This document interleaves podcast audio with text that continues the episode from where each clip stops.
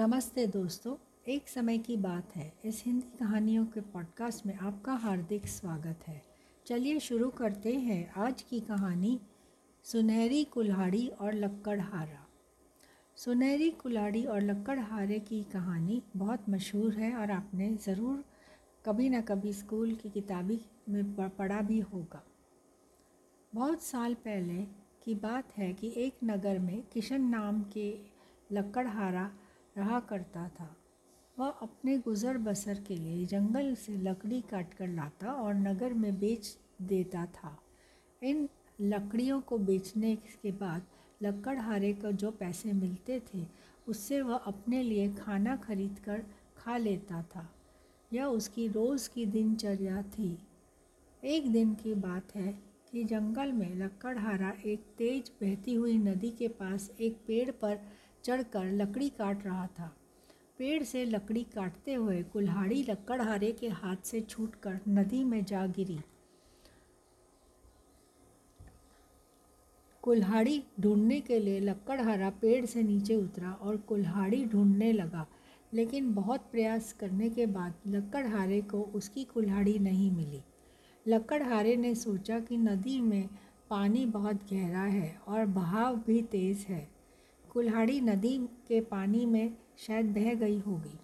उदास और मायूस होकर लक्कड़हारा नदी किनारे बैठे रोने लगा।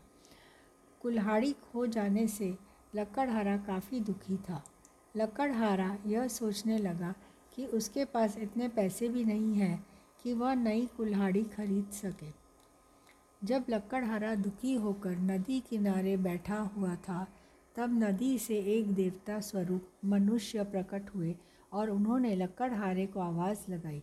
देवता ने लक्कड़हारे से पूछा कि, तुम इतने दुखी क्यों हो और तुम क्यों रो रहे हो? देवता के पूछने पर अपनी कुल्हाड़ी खोने की पूरी कहानी लक्कड़हारे ने उन्हें बताई।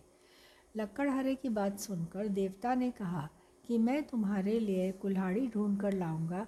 यह बात कहकर देवता ने लक्कड़हारे की उसकी मदद का भरोसा दिलाया और वहाँ से चले गए। इसके बाद देवता नदी में समा गए और कुछ देर के बाद नदी से बाहर निकले। लकड़हारे ने देखा कि देवता के हाथ में तीन तरह की कुल्हाड़ियाँ हैं। पहली कुल्हाड़ी को देखकर जो सोने की बनी हुई थी, देवता ने लक्कड़हारे से पूछा कि, बताओ, क्या यह कुल्हाड़ी तुम्हारी है? लक्कड़हारे ने जवाब दिया, नहीं भगवान, नहीं। यह सोने की कुल्हाड़ी मेरी नहीं है। इसके बाद देवता ने चांदी की कुल्हाड़ी को दिखाते हुए उससे पूछा और उस पर भी लक्कड़हारे ने यही जवाब दिया कि यह कुल्हाड़ी मेरी नहीं है। इसके बाद लकड़ी से बनी कुल्हाड़ी को दिखाते हुए देवता ने वही प्रश्न दोबारा किया। इस बार लक्कड़हारे ने जवाब दिया कि जी हाँ यह लकड़, लकड़ी की कुल्हाड़ी ही मेरी है। और इसे, इससे मैं जब पेड़ काट रहा था तो ये मेरे हाथ से छूटकर पानी में गिर गई थी। देवता ने, के द्वारा लक्कड़हारे की ईमानदारी को देखकर बहुत अधिक देवता जी प्रसन्न हुए। देवता ने कहा कि, किशन, यदि तुम्हारी जगह कोई और होता तो वह लालच में आकर सोने या चांदी की कुल्हाड़ी ले लेता। परंतु तुमने ऐसा नहीं किया। हम तुम्हारी ईमानदारी से बहुत प्रसन्न हुए हैं। तुमने पवित्र और सच्चे मन से मेरे द्वारे, द्वारा पूछे गए सभी सवालों का जवाब दिया। तो मैं तुम्हें उपहार के रूप में यह तीनों कुल्हाड़ियाँ भेंट करता हूँ। तुम यह तीनों कुल्हाड़ियाँ भेंट में सर, स्वीकार करो और मुझ पर उपकार करो। लक्कड़हारा कहा, भगवान, मैं आप पे कैसे उपकार कर सकता हूँ? ये तो आपकी दया दृष्टि हुई है मुझ पर। और हाथ जोड़कर उन्हें प्रणाम करता हुआ तीनों कुल्हाड़ी लेकर लक्कड़हारा वहाँ से खुशी खुशी चला गया। दोस्तों, कहानी से हमें यह सीख मिलती है।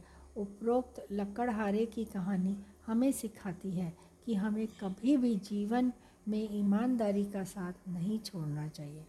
आशा करती हूँ आप सबको ये कहानी बहुत पसंद आई होगी। फिर मिलेंगे नई कहानी के साथ जल्द ही। Happy listening